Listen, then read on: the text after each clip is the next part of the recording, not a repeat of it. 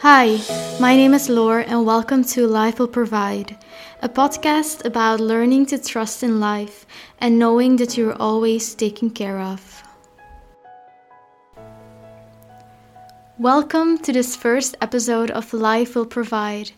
In this episode, I will be sharing a bit about who I am, the person you are listening to, and why I decided to start this podcast. I will go back in time for a bit so you have a better understanding of who you're spending your time with. Okay, let's dive into it. I would imagine that many of you who are listening have at some point in their life had the feeling that there must be something more. I definitely did. I've always felt a bit different. Growing up, it became more noticeable. I didn't like going out, drinking, or smoking. When I was 19, I went through a breakup which marked, let's say, the conscious start of my inner journey. You know, we're always growing, but we're not always aware of it. So I started reading books such as You Can Heal Your Life by Louise Hay. I can remember that being one of the first books I read that had something to do with self help, basically. Now, this breakup also sent me on an outer journey to Namibia where I volunteered. That was the first time I recall in my life that I felt at home. My heart was opening again and healing. When I got back to Belgium, which is where I am from, I would work as much as I could next to my studies so I could travel whenever there was a holiday. I was obviously still studying, so there was only limited time. And I was then already learning that whatever money I needed would be there. I would always have the money that I needed to do a certain trip. I also started to learn not to become attached to the money I was earning. You know, many friends were also doing like these weekend jobs and were saving this money for later. But I wasn't like that. I would often save a bit of money, go abroad, and then come back having to start from zero again. Now, this wasn't something my parents particularly liked, me going abroad so much. Although, you know, I remember clearly my dad telling me at one point that I don't need to save money yet as I'm still a student because I could do that when I was working and earning more money. Well, I took that advice quite literally, as, as you can imagine me spending all my money each time. And of course, after traveling several times, he told me that maybe it was wise to start actually saving money. But I obviously didn't listen to that advice anymore. I thought his first advice was much better. So, yeah, long live free will. Now, after finishing my master's degree of clinical psychology, I decided to take a gap year, which eventually turned into two years. And it really started to undo the conditioning that built up over 25, 26 years. This conditioning is basically the limiting beliefs that we take from other people and that we create ourselves. Living with this conditioning creates a very limiting existence filled with lack and limitation. And I knew from quite young that we are meant to live abundant and happy lives. I just did not know how, but I was very eager to find out. Talking about happy lives, looking back to my family and just the people around me, it always seemed as a child that they were happy and they had it all together. But growing up, I started to sense the unhappiness behind this mask everyone was wearing.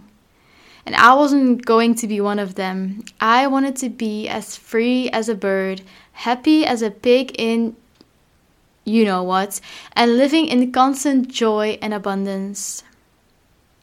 Okay, so it's ha- happy as a pig in shit if you actually did not know what I was talking about. Anyway, my travels took me to southern Africa, Australia, Canada, Asia, and the US.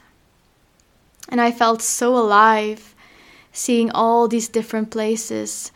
I felt grateful. I felt so proud as well for doing this because, you know, most people, when they graduate, they just go find a job, buy a place, buy a house, start a family. And I remember very clearly my uncle telling me that it would be very difficult to find a good job when I when I would come back from traveling. But no one could take away all these wonderful experiences I had and I will share in a later podcast that my uncle was not right. So, yeah, this gap year was just all about finding out who I was and undoing this conditioning, as I mentioned before. Now, when it comes to fear, I think death and money are like right at the top. And how could I be free if I didn't work on these two fears, basically? And they say that the teacher appears when the student is ready. Well, Four months into my journey, I met someone who would come to play a massive part in my awakening and journey of trusts. His name is Matthew, but we'll call him Matt. He guided me in releasing my attachment to money, which is still ongoing. Uh, he was and is the only person I've ever met who has absolutely no attachment to money. He lives a free life completely in trust. He has been traveling for about eight years now and has the most incredible stories to tell. I will share some that he shared with me in next episodes as well. For the last five and a half years, we've been in and out of each other's lives, growing each time. So he started to show me that there was nothing to fear the importance of being present and how it's all related to these money worries we had, or we have actually.